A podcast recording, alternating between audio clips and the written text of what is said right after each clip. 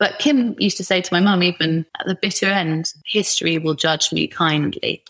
He really believed, or at least he definitely was convinced he believed that they had done the right thing. And I'm, I think in many ways he probably did, but I do think there also must have been nights where he struggled to sleep. This is Cold War Conversations. If you're new here, you've come to the right place to listen to first hand Cold War history accounts. Do make sure you follow us in your podcast app so that you don't miss out on future episodes. In June 1934, Kim Philby met his Soviet handler, the spy Arnold Deutsch. Philby was a British intelligence officer and a double agent for the Soviet Union. In 1963, he was revealed to be a member of the Cambridge Five spy ring, which had divulged British secrets to the Soviets during World War II and the early stages of the Cold War. The woman who introduced Philby to Deutsch was Edith Tudor Hart, and her story has never been told. Edith Tudor Hart changed the course of 20th century history, and then she was written out of it. I speak with Charlotte Philby, granddaughter of Kim Philby. Charlotte has written Edith and Kim, which draws on the secret intelligence files on Edith Tudor Hart, along with the private archive letters of Kim Philby. This finely worked, evocative, and beautifully tense novel tells for the first time the story of the woman behind the third man. We also hear from Charlotte what it was like having Kim Philby as her grandfather including details of her visits to see him in Moscow during the Cold War. It's a fascinating insight into one of the most notorious spies of the Cold War. Now, this podcast relies on your support to enable me to continue to capture these incredible stories and make them available to you. If you'd like to continue to hear the podcast and help preserve Cold War history, you can support me via one off or monthly donations just go to coldwarconversations.com slash donate for more details. If a financial contribution is not your cup of tea, then you can still help us by leaving written reviews wherever you listen to us, as well as sharing us on social media. It really helps us get new guests on the show. So, back to today's episode, I'm delighted to welcome Charlotte Philby to our Cold War conversation one of the things I love to do on the podcast is the unknown stories of the Cold War. You know, stories that that perhaps have been brushed over in other accounts or just unheard voices. And I think Edith Tudor Hart certainly fits that bill. I think she does. I mean, for me, Kim's story is infinitely interesting as it is to many people, but not just the story itself, but the fact of the different ways in which it's been told and what it means to different people.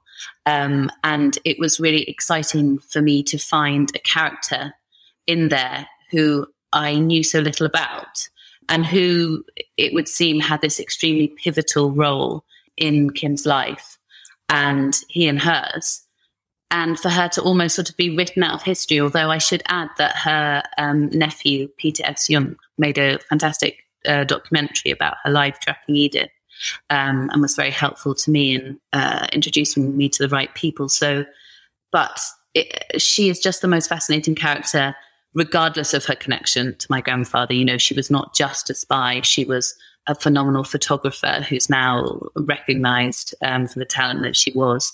Um, she was a single mother, um, fully committed to a child who today probably would have been um, diagnosed as schizophrenic. She was a revolutionary. She was a spy. She was many things wholeheartedly at once. And that is, for me, why she's such an extraordinary figure. And then there's this connection to my grandfather, which just makes it sort of uh, mind blowing. You know, I'd come across her name, and because she's not I don't know the books that I'd read probably she's she's more of a footnote rather than a pivotal figure. I'd imagine that she was with a hyphenated name. She was some English woman who had you know become involved in left wing politics. But I found well the fact that she was Austrian and brought up in Austria and her early life absolutely fascinating. Can we we just go back and and you tell us about you know where where she was born and her her early life. Yes, so she was um, born in the first decade of the 1900s, and she was the daughter of a, a bookseller, the first socialist bookseller um, in this uh, sort of working class district of Vienna. Her parents had sort of chosen to live in because they weren't actually working class, but I think they sort of um, felt connected to to that place and to the people who lived there. Um, and she and her father, you know, she sort of to me, she inherited um, aspects of her father, who was incredibly sort of forward thinking and progressive, but you know that their their views um, differed. I think he, she didn't feel that he his views went far enough. Um, but she sort of grew up against the backdrop of the sort of interwar period uh, in in Vienna. She was, you know, she was very much there when everything when everything was happening in a way that I feel it's not that I feel that Kim and the and the, you know the sort of the Cambridge spies were like voyeurs or or that they um, sort of adopted the cause in a cynical way, but they chose to be involved. For Edith, this was sort of innate. It was part of her sort of formative experience, and she in herself was fascinating. She went and studied under Maria Montessori when she was just 16 years old. She uh, then went on to the Bauhaus and trained as a photographer. And she met Kim in Vienna in 1933. Kim had moved, had, had gone there, sort of gone to Maurice, uh, Maurice Dobb, who was his economic professor at Cambridge, and said, "How? What? What can I do to help? Where can I go? I've got hundred pounds that was given to him by his father, St. John." And he said, uh, you know, I'm going to go off on my motorbike. Where shall I go? And, and um, Maurice Dobb put him in touch with someone in Paris who suggested that he went to Vienna. And there he lodged at the house of um, a young woman called Litzi Friedmann, who I'm sure your listeners will be familiar with. Kim became a lodger at their house. By that point, uh, Litzi had already been imprisoned for her activity and Kim went to live with her and, and, and through Litzi met her best friend Edith, who was slightly older. And she ended up marrying a man, a medical student called Alexander uh, Tudorhart at the same time as Litzi and Kim married. And they both went to London together a month after they went to London. Um, it was Edith who introduced Kim to Arnold Deutsch on the park bench in Regent's Park. And at that moment, you know, there's a question of, you know, the, the, their lives sort of diverged. And, and I don't want to give too much of the plot away, although obviously much of its history and much of it will, you'll know, um, you know, it's also a novel and it's very much my own reconstruction of the, the events as I found them, both through my readings about Kim um, and Edith, about uh, through the family letters that I inherited um, that I've sort of been reading and rereading for the past decade or so, um, and through the secret intelligence service files that were held on Edith from 1930 to her death.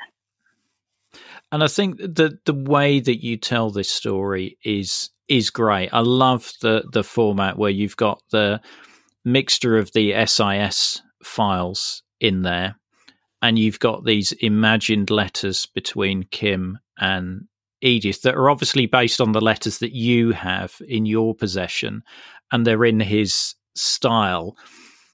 For me, it, it sort of gave me a, an insight, more of an insight into his character, because I think when people are writing personal letters, you get to know much more.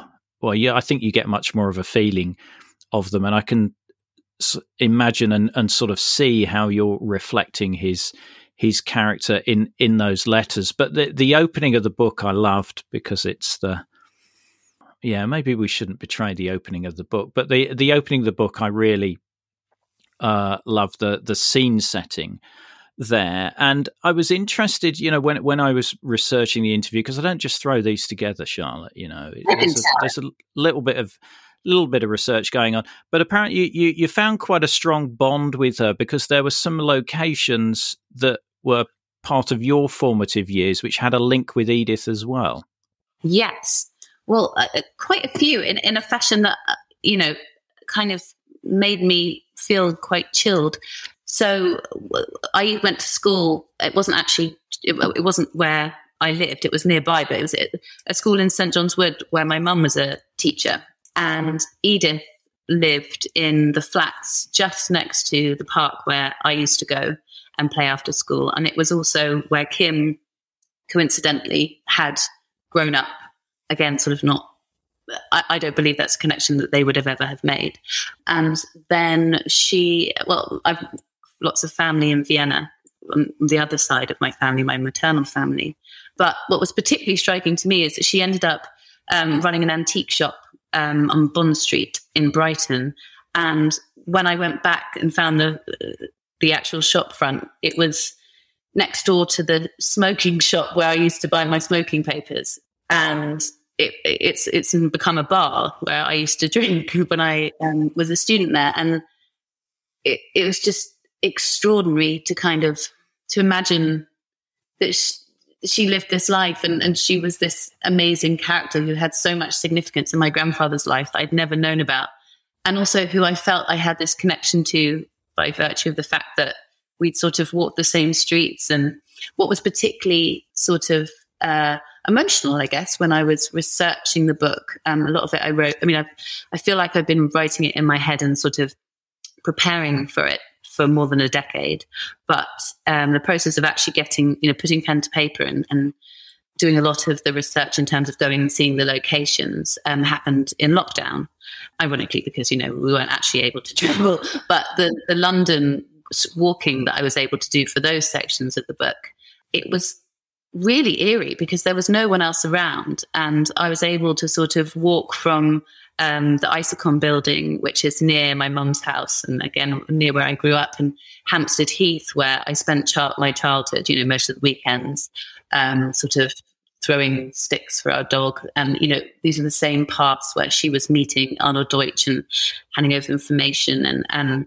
Uh, from there to to Belsize Park and to parts of London, the, the, my favourite moment was outside Sutherland Avenue, one of her flats, in Maida Vale, and I kid you not, there's um, there's a phone box, and then in front of the the front door there was a red napkin dropped, like it was it was something out of a spy novel. It was yeah amazing, but yeah, the, the sort of so much of her life was around that part of um, North London. But I love her connection to the Isokon building, which is um, very near, like as I said, uh, near where I grew up, and that was, I mean, I felt like that was one of the my favorite characters in the book. It's such an extraordinary place, and I sort of knew its reputation slightly, but it sort of represented different aspects of Edith's life in in the sense that it was this sort of very bohemian sort of like hotbed of wife swapping and spies. and the actual physical um, construction of the building meant that it was very difficult to see in from outside. And once you were inside, it was very easy to disappear.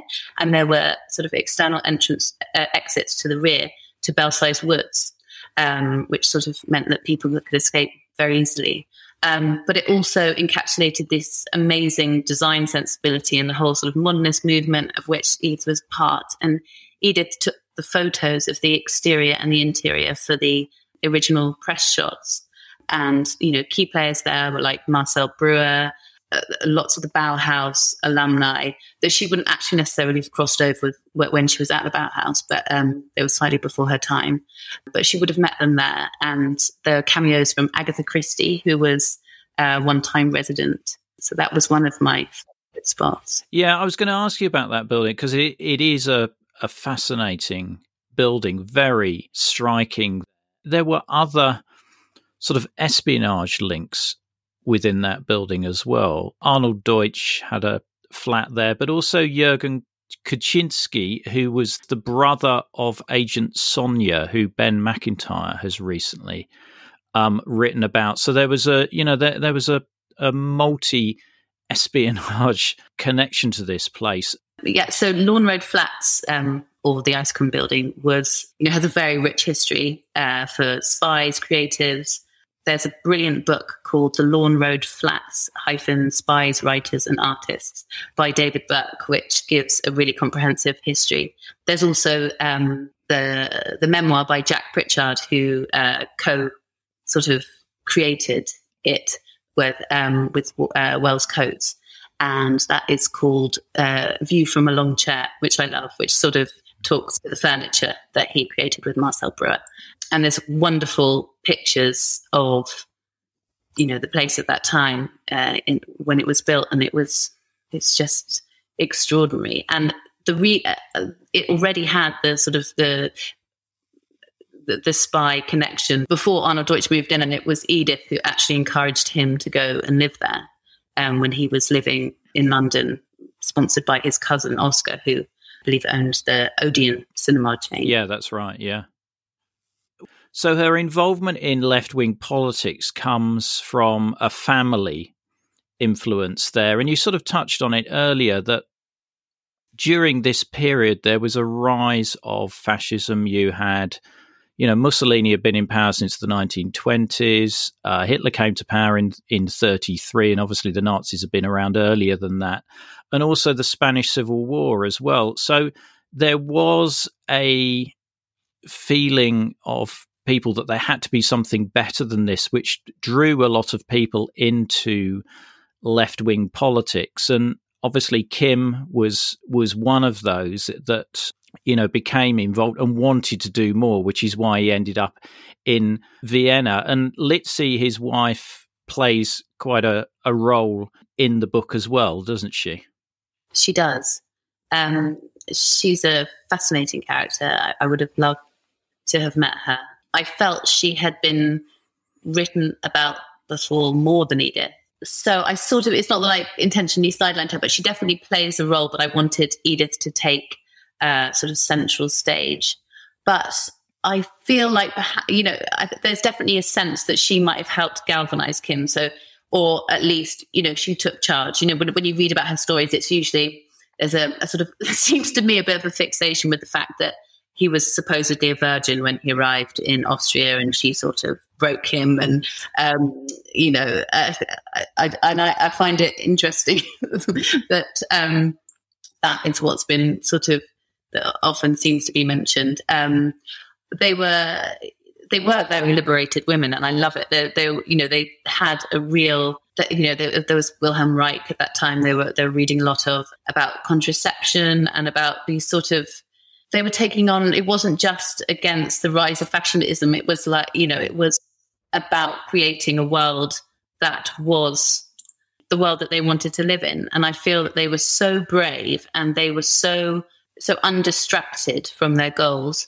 And yet, what's fascinating about Edith is, for me, but one of the reasons she's fascinating is because Kim sort of insisted that he was two people. He was a he was a private person. He was a political person, and if forced to choose, he would. Or he said, you know, of course, I would choose the political, but I feel Edith and Litzi neither of them to me felt like they saw that as their choice. And perhaps there was something to do with the fact that they were women. And Natalie, in uh, Litzi's case, because she became a mother later. But for Edith, you know, she was a mother, she was a spy, she was all of these aspects of her life sort of fully and at once.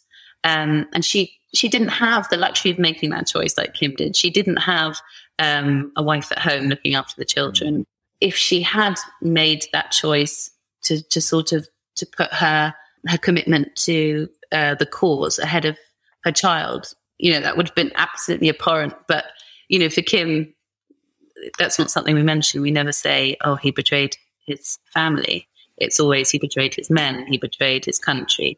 Um, and I think that was one of the things that I was particularly fascinated in, sort of exploring in the book.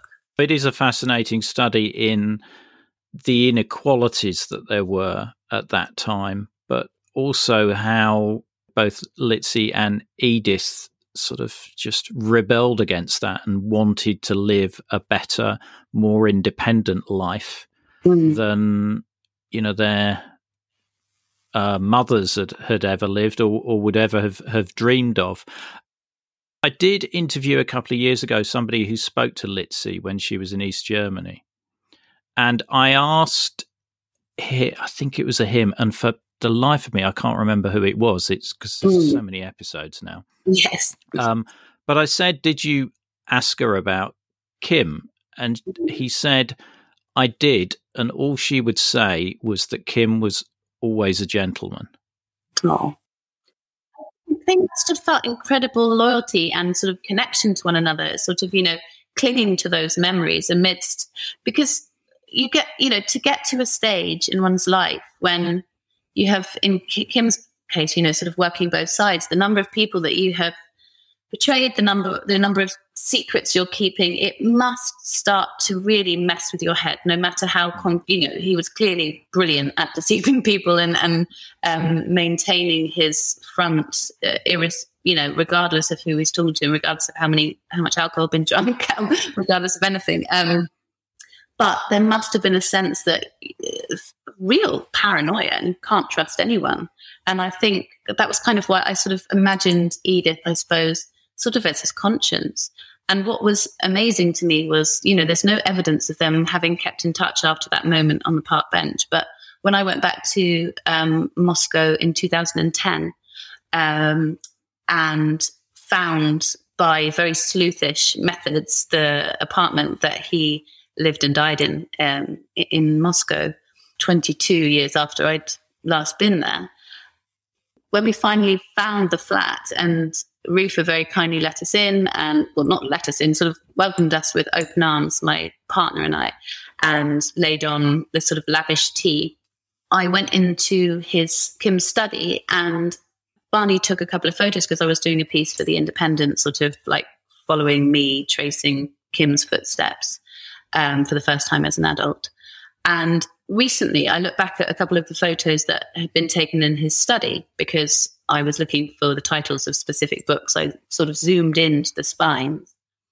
And in the top left hand corner, so sort of unobvious that you wouldn't have noticed it unless you had been zooming in as, as I was, was the photo that Edith had taken of Kim as a young man, which was the only tangible link between them and, and actually the image that became her unraveling. And it felt almost like a message to the outside world. And the positioning of it, it sort of almost sounds ridiculous, but it felt like a sort of angel on his shoulder. And I imagined him looking at that picture and sort of remembering and using that as a, you know, as a reminder of why they'd done what they did. And there's a huge chance that I'm reading too much into it, but I don't think I am. And the fact that it was there all that time and the journalists that uh, you know, when he finally spoke to the press, were coming and going. Philip Knightley, Genrikh Borovik, they were coming to his flat, sitting in that room. They never, it, they never got him to say who who the person was who introduced him on that bench. You know, and he always refers to it in the books as he. And all the time, Edith's portrait was sitting there staring the at the clue was up there all the time. I think found that very funny. wow, yeah, it's almost like deliberate, just winding him up. Yeah, it's, it's very it's to his sort of um, humor, I would think. so, did Rufina not know that you were turning up? You just showed up. No, she didn't know, and I know this is com- seems completely ridiculous. But when I said because we used to go there a lot in the eighties, so I was born in eighty three, and, and he died in eighty eight, so I was very young. But we used to go there every year. My dad went, you know, used to go several times a year. So we knew the place very well, but when I asked my mum and my aunts for an address, they said, "Well, we were never given an address." They had a, bo- a PO box, um, you know, that they would send it to an essential post office um, on Tversky Riyadh, but no one was ever given an address because we would be met at the airport by these men in suits and, and thrown into the back of a car with a sort of flashing light on top and whisked down the motorway to Moscow. So uh, my, it was it was almost farcical. That we had a, a nap. We were sitting around at Sunday lunch, a napkin and sort of various half cut relatives with a pencil trying to remember sort of in relation to, I think, McDonald's. There was a McDonald's, which was the sort of um, extraordinary landmark which we sort of mm. worked from. And, and they sort of drew out what they thought would be the route. And Barney and I sort of retraced, well, sort of followed this very um, unreliable map and found the outside a sort of gated entrance, which I recognized and we literally waited for somebody to go in and slipped in behind them and then just went and rang all the doorbells and eventually had wow. this oh, not you know in russian yeah. and i said charlotte philby and Rufina, charlotte charlotte you know she was completely shocked and eventually, you know, she came down and saw us and she burst into tears. It was very moving. Um, and she died last year in May, which is very sad. Um, and it's, but it makes sort of my memories of that place even more poignant for me now because I'll never go back, you know. Um, and obviously, in life, everything that's happening now we'll never go back. But um, yeah. That's incredible sleuthing there. And also remembering the look of the place from being so young to be able to identify the gates. It was, you know, it's um, it was quite incongruous. It was, uh, it has a sort of particular look to it, and I remember the positioning. There was a school um, next to it, and it sort of sits on this corner. It's just a quite a specific looking building, and inside it had been kept like a mausoleum. You know, it was exactly the same.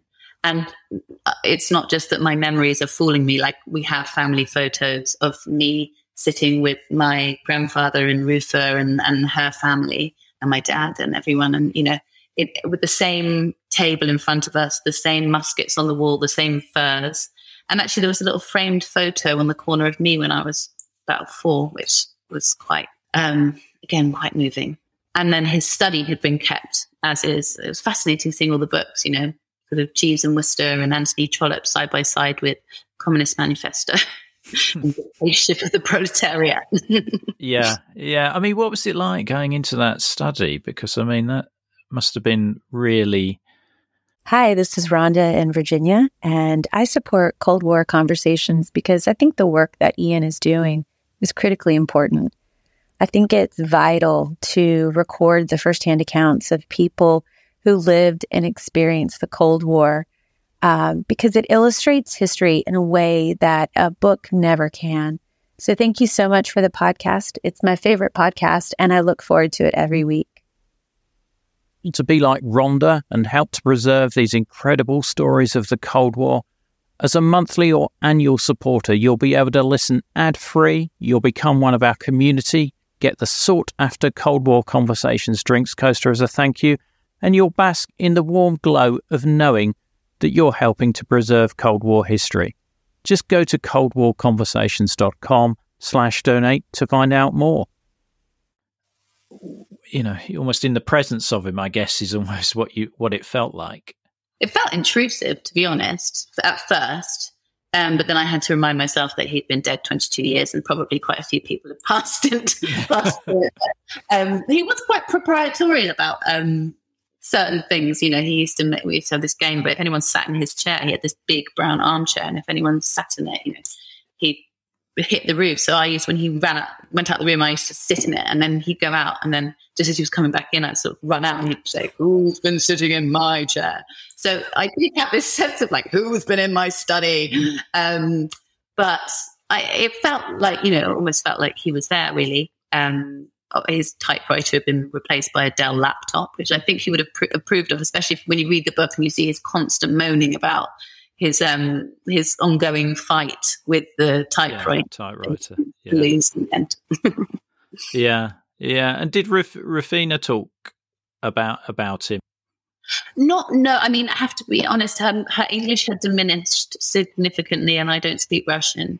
Um, so the communication was was mainly sort of you know, the, the sort of international language of hugs and, um, you know, body language. Um, but she obviously, you know, she loved him. The fact that she was so elated to see us. Um, and that was because I was a connection to him, you know, and she wanted to yeah. talk about the memories. And my dad had died a year earlier, which was sort has sort of been the trigger for, for me, sort of really um, becoming I, know, I, I, I don't want to say obsessed, but you know, very fascinated with uh, his father and the sort of the legacy and the impact that had on him. And um, was obviously very fond of my dad, who went first went and found Kim when he was 19, just after he'd absconded, um, and visited, you know, regularly thereafter.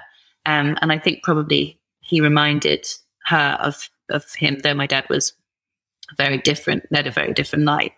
Um, but she just obviously loved Kim, you know, and I, and I know there's this, and I know she was sort of put there by the KGB, but she did also say to my mum my mum said, you know, oh, Putin, you know, when he got in, or maybe this is a force for good for Russia. You know, obviously, this was a long, long, long time ago. And she said, oh, no, same, same, same, more KGB, same, same, same, which I think is very interesting. Yeah, absolutely. Absolutely. Because also on that on that visit, I've seen photos of you visiting his uh, his grave as well. Mm, that was again farcical because um, I arrived and there are two at Kuntsevo Cemetery. There are two cemeteries, and there's the one for the sort of, you know, the the layman, and we rocked up there, and it's bloody miles from the other one. and it was minus twenty six degrees, and we were dressed in these ridiculous outfits, which were, you know, just every warm thing that my family friends had lent us because we were in our 20s we didn't you know we didn't really we were a bit gung-ho when we were packing and my mum's friend sort of came over and said look you need these walking boots you need these furs you need so we sort of looked rather strange and we rocked up at the cemetery and got out and just sort of set about thinking that we would just find his grave which is completely ludicrous even in a an english you know that had mm. sort of english script on the gravestone cemetery anyway eventually we managed to embroil the security guard in some form of conversation and kept saying the name Phil, you know, Kim Philby over and over again. And then finally, somebody else in the room stood up and said, Philby. And I said, yes. and he said, get in. And suddenly we're in the back of this blacked out four by four driving out of the cemetery, a man in a long black coat driving us out of the cemetery, up the road, you know, sort of forest on either side. I'm like, oh my good God, this is where it ends. Um, a few minutes later, we were taken into the correct, you know, the sort of one that's, uh, as you know, for dignitaries or whoever. And, uh, and there was Kim next to Yeltsin's mama. And the, the, da- the man who took us there was saying very proudly, Yeltsin's mama, Yeltsin's mama. And there was Kim's grave. And um, you know, I sort of laughed about it because it was slightly ridiculous, but there were freshly cut flowers that someone had just left there. Um, wow. Yeah, and I, that was quite, yeah, that was quite something. Um, because I guess I can sort of, it's, it's, uh, I've learned or, or I'm trying to learn not to maybe, maybe it's the other way around, um, to sort of see him as lots of different people. You know, he's sort of, mm he's my grandfather, and I I have those memories of him. And then he's the idealist, and then he's the traitor, and then he's the you know he. And even within that, there's so many different versions of him. You know, within my family, he's a different person to everyone. It's just um, so I'm, a- I'm able to sort of isolate my reactions to to things in a way. Um, but that was a very uh, sort of moving experience. Yeah, it must have been.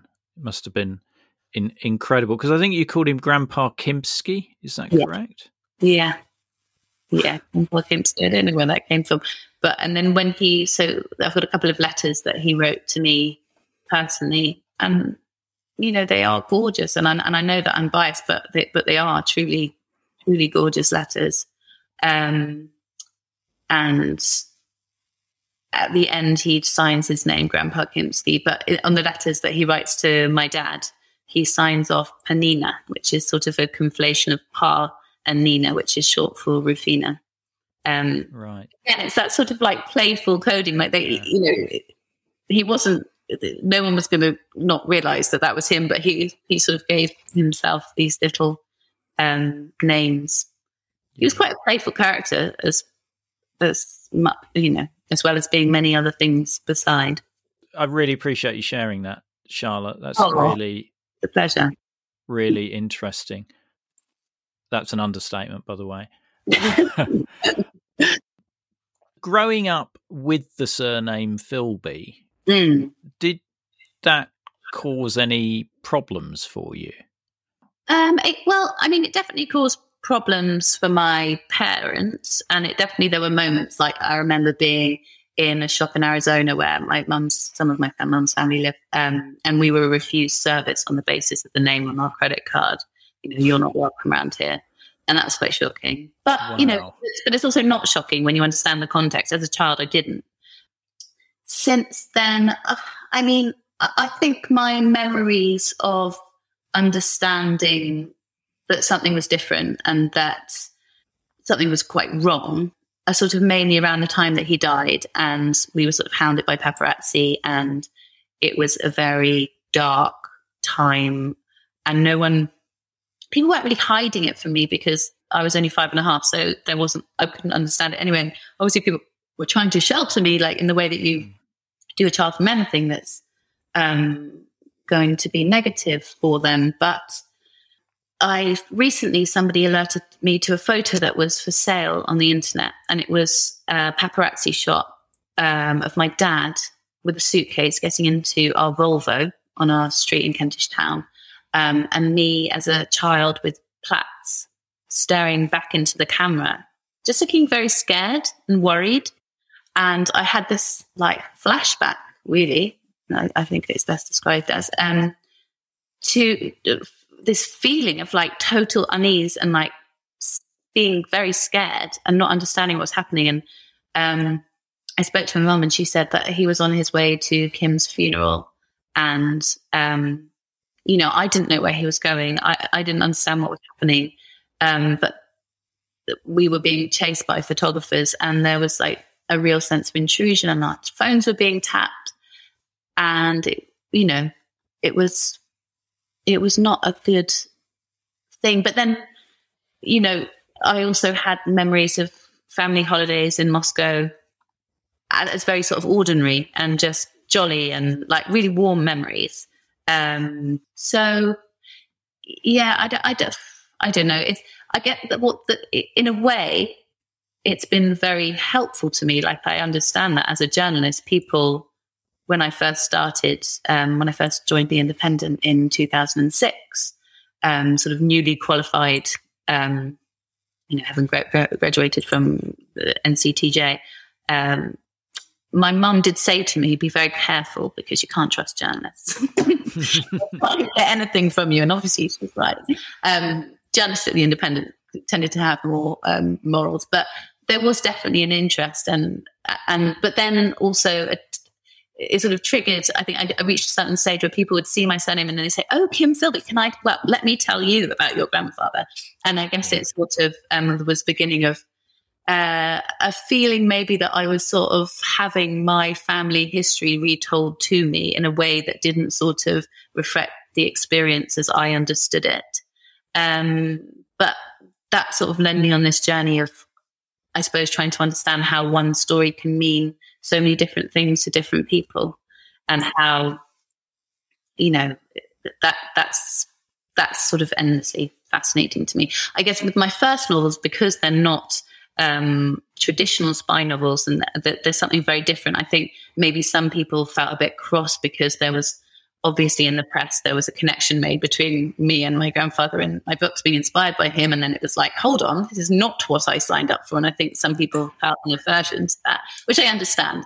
Um, but with this book obviously it's um, uh, you know i'm i'm not looking at it obliquely. I'm going full frontal into the um, the question of who my grandfather really was. But i wanted to do it in a way that felt like i was bringing a new story and, and something that justified talking about him because I didn't want to tell a story. I very actively, actually, I was approached about writing a book years and years ago, and I said, no, like I don't have anything to add. And at that stage, I didn't feel I did.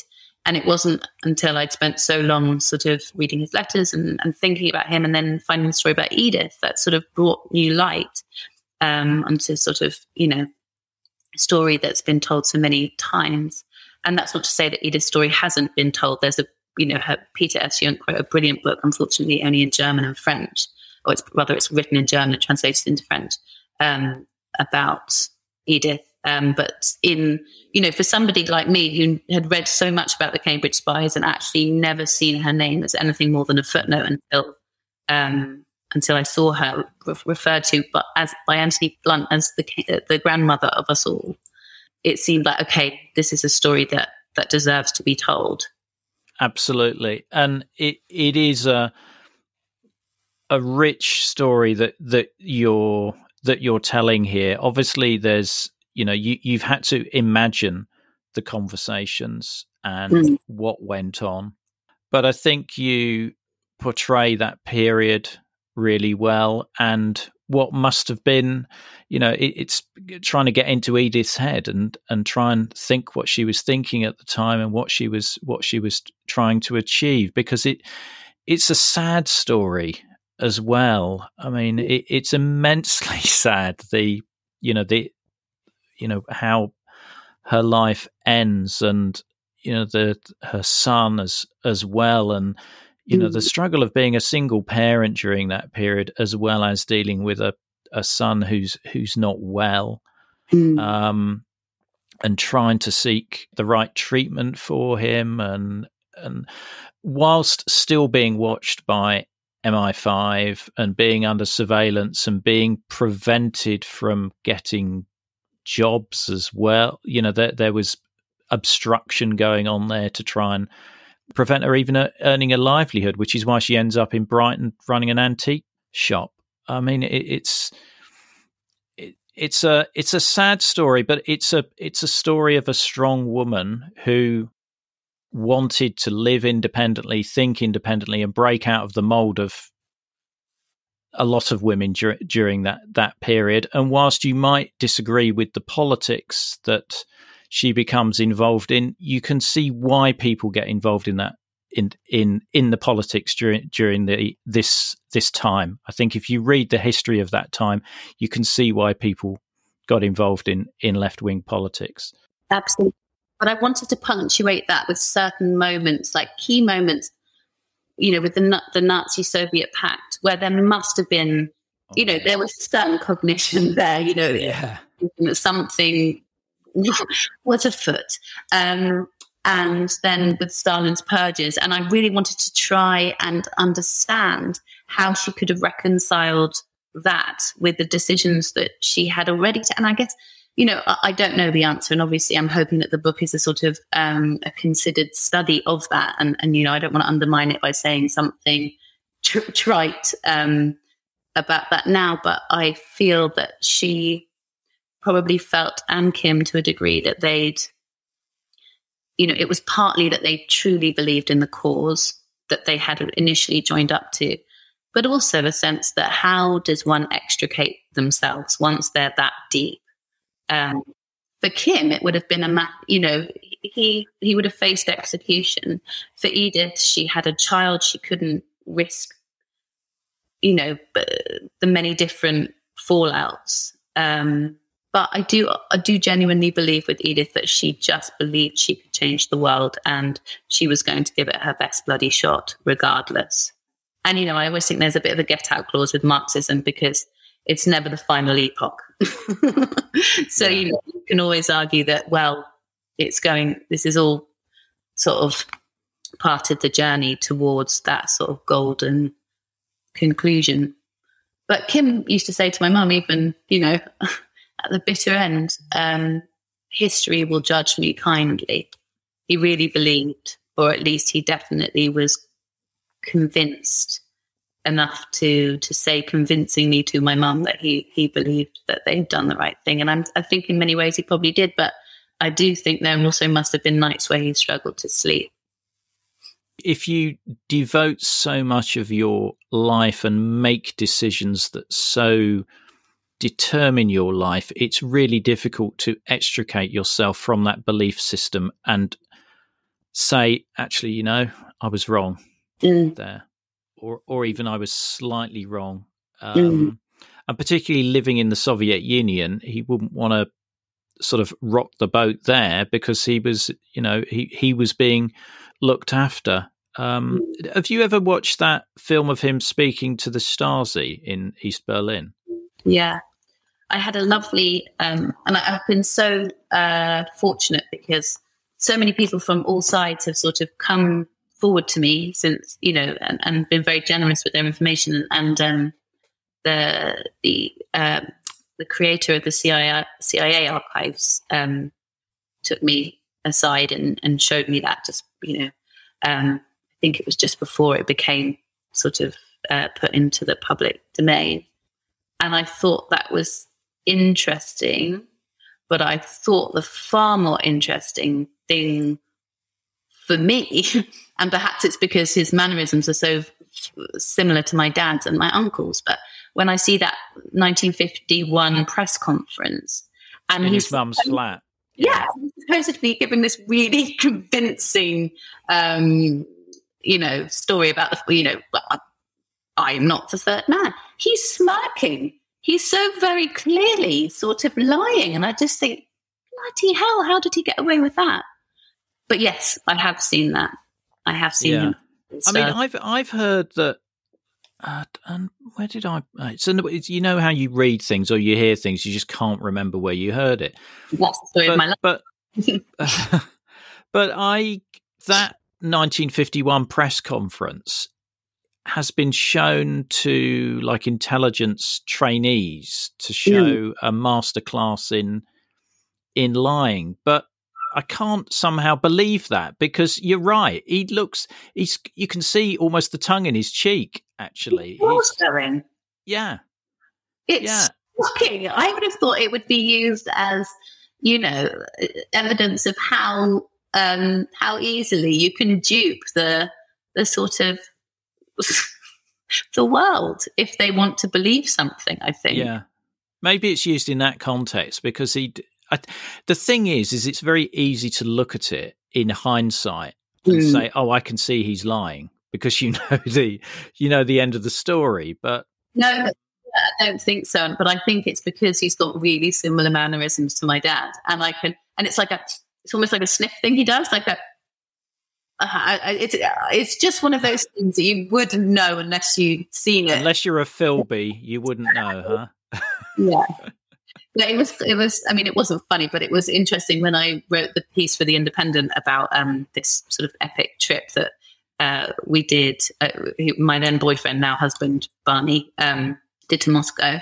Uh, when I wrote it up, the guy who sits who sat opposite me, the chief reporter at the Indy at the time, said, looked over his monitor and said, "You know, Buster the Crack Milmo you referred to, who sort of failed to get the information out of him at that time." He was my grandfather. each other. We worked on many stories together. So wow, yeah, that's a that's a brilliant, brilliant coincidence. That. oh no, no, excellent man. Brilliant, brilliant. Of of the you know the letters that you've got from from Kim. What, mm. what would you say is your favourite one, or what's your favourite line from one of those letters that that you always remember. I'll read it. Yeah. I'm going to have to find it. It's on my phone, so give me a second. But, you know, like purely narcissistic is the one that he wrote to me. But actually, there are several that I think are hilarious. The one, um, the one that I think is just magic because it's so ridiculous is he, uh, before we used to go and visit him, he would send these epic shopping lists and you would not believe the things that he requests. In fact, I'm just going to read you a couple of um, a couple of examples. Okay, so my very favorite, and it's because it's written to me, but this is the one that I said before was gorgeously written, and I think you'll probably probably agree. Um, says, "My darling Charlotte, thank you for the lovely postcard which you sent to me from Cambridge. I wonder whether you yourself will be living there round about the year 2000." studying hard, or more likely, raising hell. I say more likely raising hell because with your daddy, your grandpa, and your great grandpa, you have a tradition of misbehavior to sustain. In return for your postcard, I am sending you one of a young Siberian tiger. He looks very sweet, but when he is full grown, he will be one of the biggest tigers in the world, not the sort of thing you would like to meet in Gorky Park on a dark night. I'm afraid he will probably end up in the zoo because they're getting fewer and fewer. Daddy will explain to you the destructiveness of man. I wonder whether you have found anywhere to play in the sun this summer. We've had a dismal time with the occasional sunshine, but mostly grey skies and quite a lot of rain. In the southern mountainous parts of the country, it's been rather dreadful with torrential rain causing big floods, avalanches, and mudslides, not mentioning frightful hailstorms. Well, as you might say, c'est la vie. Well, you little imp, Please give your love, our love to mummy, daddy, and keep lots for yourself. Don't postpone your next visit too long. Lots of cuddles and kisses from babushka and grandpa. And actually, interestingly, in that letter, he doesn't sign it Kimsky. um, there's so many things I love about that, but one, one of them is demonstrating his preoccupation with the weather. He's got this absolute obsession, which when you read the book will become apparent. Yes, it does become apparent. the... I, I have taken some of it out. I was sort of tempted to take more out, but I just think it's so telling. You know, it's just so bloody English, isn't it? You move to the behind the iron curtain, and of all the things that you have to report, you mustn't fail to mention the weather. I mean that that that letter sort of reinforces what you were saying earlier about the different facets or the different faces of anyone, for example, really. You know, there's the grandfather, there's the KGB agent, there's the loyal civil servant, there's the father, um, lover, you know, there, there's all of those different faces there. And, you know, even though, you know, your grandfather is hated by some people because he, he was a he was a traitor. You you hear a human voice there rather mm. than a you know what what's in a in a in a history book or or something like that. And that's one of the things I love about doing this podcast is getting the human side of the Cold War, not the guns and the tanks and all of that side, but the the relationships that that went on and would have happened regardless whether the Cold War was there or not, but just give you a little bit more insight into people's experience and and and what what people were like. And very few people would think of Kim Philby as the you know the the doting grandfather of Charlotte. Yeah, I know. But that richly illustrates it. Yeah, and and I don't feel you know I don't feel this like duty to show that because I I understand he's earned um, his reputation and I don't feel like I definitely don't think he would have felt he needed me to to, do so. But I, I think it's interesting, and as you say, I just think the sort of the human that sort of human history for me is just far more interesting, and the fact not more interesting, but it sort of illustrates. It just it just illustrates so much, you know. Um, I think historians, you have to choose a version of truth to follow. You have to have the confidence of your conviction when you say, okay, well, I'm I'm going to I'm going to assume that X, Y, and Z is is true, and I, you know, it's almost like being a scientist um, for me. And, and the reason I wanted to write this as a novel is because there are so many versions of history, and it's those stories, those individual moments that um, that make up the sort of rich tapestry of life. Um, and when people try to to define these people and wholly understand them. I understand the need to want to do, or you know, the need or the want to do that. But I don't think it's possible without. I don't think it's possible at all. I don't think it's possible with anyone. Um, I, I, use a quote which I'm going to completely bastardize now, but um, by A. A. Milne at, at, the beginning of the book, which is, um, so you know, everybody is a mystery to everybody else. Essentially, you know, we we can never truly know another person, and um, I think when it comes to these characters that we think we understand, or, or that we we know, or or that we are frustrated that we don't understand, we make such an effort to try to um, explain their actions because they seem so abhorrent or uh, incomprehensible, and the impact, the ramifications are so huge that we need to sort of um, understand them. But people are complex and nuanced and, and flawed and you know, I know for myself, I'm one person one day and I'm another the next. Mm-hmm. Um, essentially, I'm the same person, obviously, but you know, we're all made up of these different facets, and I'm a different person when I'm speaking to different people. When I'm with my children, I'm different to um, when I'm at work, and I just think it's really interesting when we sort of see other sides to people who, especially with a story like the Cambridge Spies, where we feel um, it's been so well told, and it has, um, but maybe there's something else that just throws a, a slightly different light on on what we knew. Yeah, yeah. Well, you've definitely shed a load of light on Edith Tudor Hart. I I found the story really really gripping and really well put together because I thought I knew the Cambridge Five story and and whilst this is you know some of the dialogue is imagined you're basing this on SIS files and known events that happened in Edith's life, and it's whilst it's not non-fiction, I think it's a welcome addition to the literature around the the Cambridge Five, um, and you know Edith's pivotal involvement in it, which I don't think many people knew about. Yeah. Um, you know, you've mentioned these other books, but then there's not a lot in English. It sounds yeah. like there's not, or, or, certainly not a lot that I've found, and believe me, I've looked.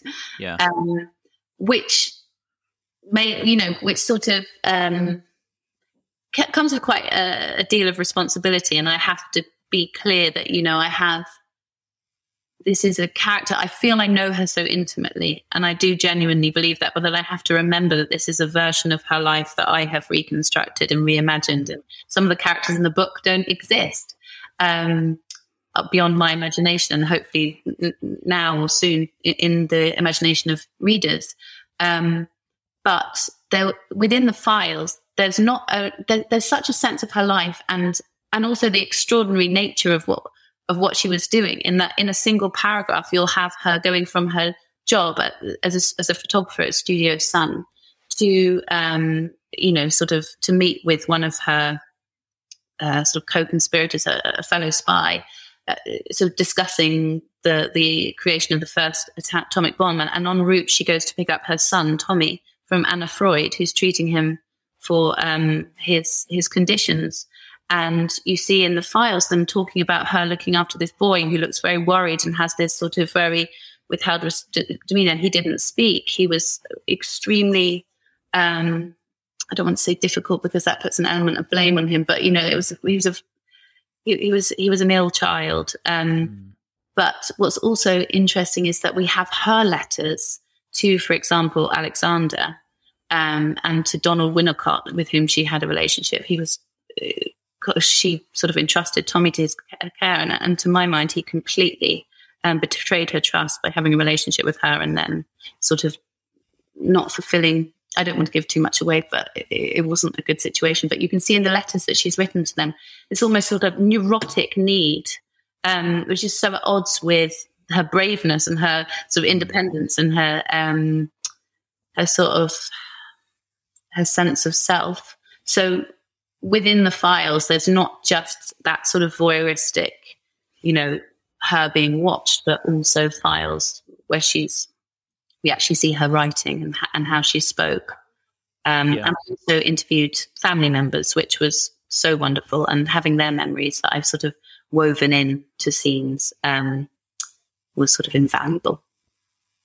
Yeah, it's uh well, if you're weaving them in, it's definitely a rich tapestry that you've. Uh, exactly. That you've, my metaphor has has been. Yeah, it, it, it, it, hit home there. Um, is there anywhere where you can see Edith's photos? Is there a book of her photos or not? There's a wonderful book of her photos, and it's called "In the Shadow of Tyranny" by uh, Duncan Forbes, um, who is an art historian, and I'd highly recommend it. There's another, another book called um, In the Eye of Conscience um, by her brother, Wolf Suschitzky, um, which is smaller and, and lovely, but for the full sort of, um, you know, the full range of her work, I would say go for In the Shadow of Tyranny by Duncan Forbes. Right, right. I'll look out for that because I think that this is the other side. I know we mentioned it right at the start, but she was an amazing photographer and was working for you know, some high profile publications as well when she was in London. Absolutely. And she really sort of resisted. She had, she, she, she sort of managed to balance commercial work with, um, you know, work that, that was, um, about sort of capturing a time. You know, she went and photographed the miners, um, with her husband, uh, Alexander Tudor Hart, who then went off and um, he was a surgeon, helped the wounded in, in the Spanish Civil War um, for free um, before, and then they, they, broke up soon after that. Um, but she uh, she took the amazing photographs, sort of um, encapsulating the poverty in Vienna and in London. But it, but she really resisted sentimentalizing, and she really didn't like that. It was you know it was politicized um, photography, but she didn't cheapen it. She didn't sort of try to um, you know, she just wanted to show things as they were.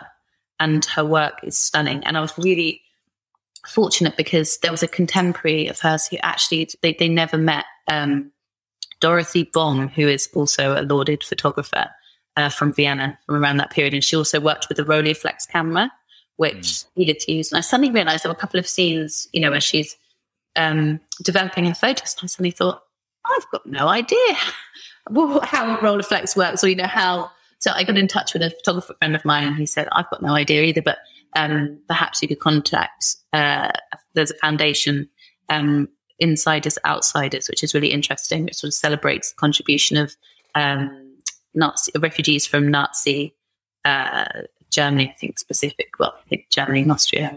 Um, and her and and this is Dorothy's daughter Monica who runs that. So she went and found she went and asked her mother Dorothy to sort of give me an insight into the mechanics of actually using a Rolleiflex camera and and developing the film and, and her little insights and actually the sort of the emotions that, that Dorothy attached to those explanations I've borrowed for the book as well. So um, it's fascinating. And, and, and I think being a photographer, you know, for her was like a tool. As, as a spy, it's perfect, isn't it? You've got a pram, so you're invisible. Like no one sees a woman with a pram. And then you've got a, mm. you've got a camera, so you've got an excuse to be everywhere and sort of taking pictures of all these things. Um, you know, you really couldn't make it up, or at least I couldn't make it up. But maybe I'm just not a good enough of a storyteller. But well, uh, I doubt that very much, um, based on based on your track record and based on on reading this. So the now I've only got a uh, I've got the review copy, so I haven't got the name with um, Edith and, and Kim on. But that quote is from an interview with Kim, isn't it? I believe so. I actually don't know where it came from in terms of objective history, but my dad used to use it, you know, to sort of, if anyone asked him, I can't remember exactly how he phrased it when my husband asked him, but, you know, did your you know, did your dad, do you feel that he was a traitor? And, and, and my dad sort of borrowed his phrase and said, to betray, you, you must first belong. And, and Kim never felt he belonged.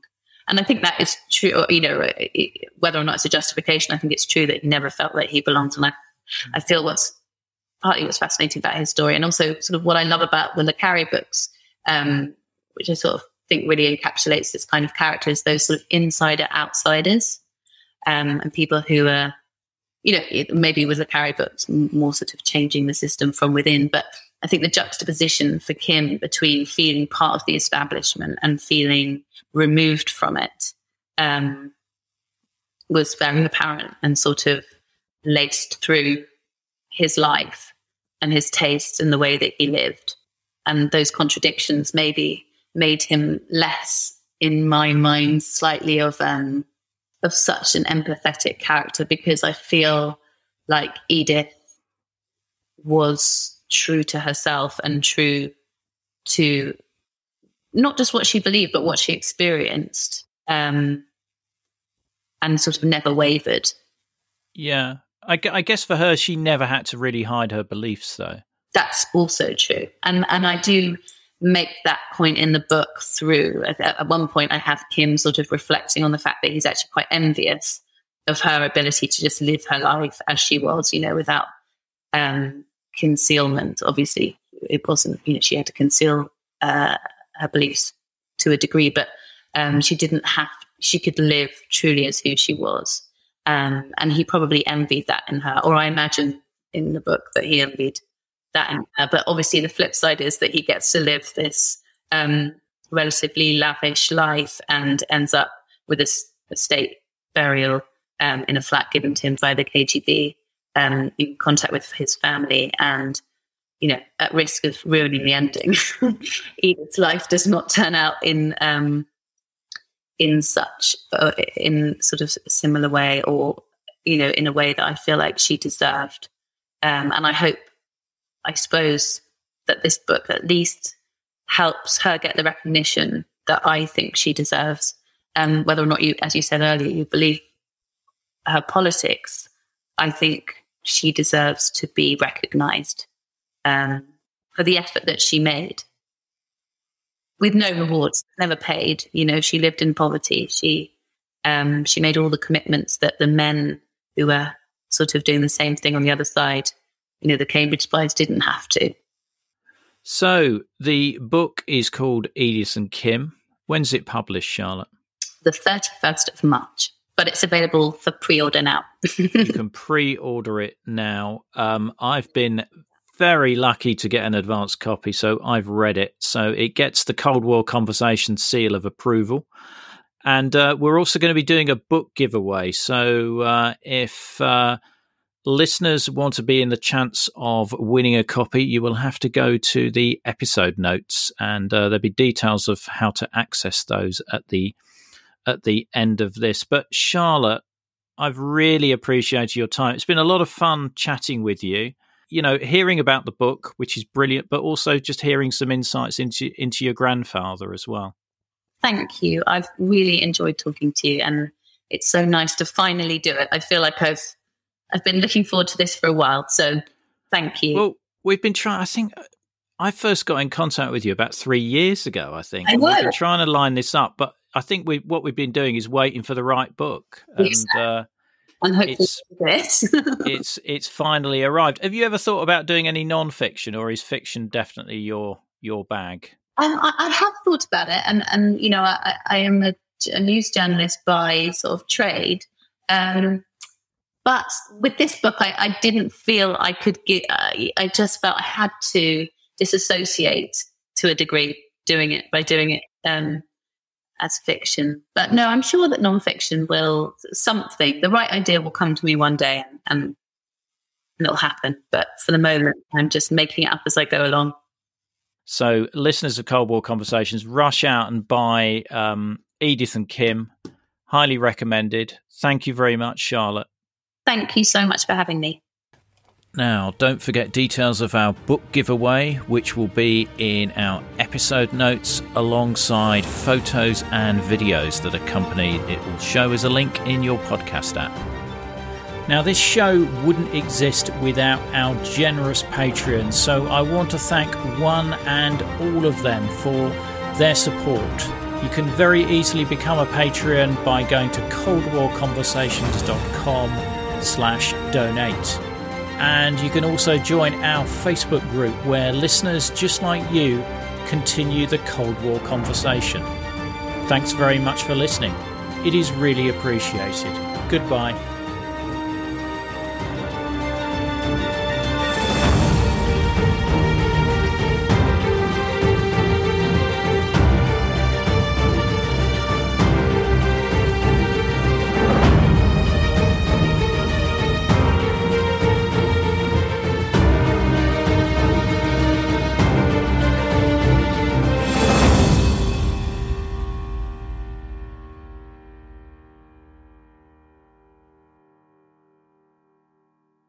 Not enjoying the ads? Well, you can avoid them by going to coldwarconversations.com slash donate. By becoming a monthly or annual supporter, you'll enjoy ad-free listening, become a part of our community, receive the sought after Cold War Conversations drinks coaster, and bask in the warm glow of knowing that you're helping to preserve Cold War history. Just go to coldwarconversations.com slash donate for more information.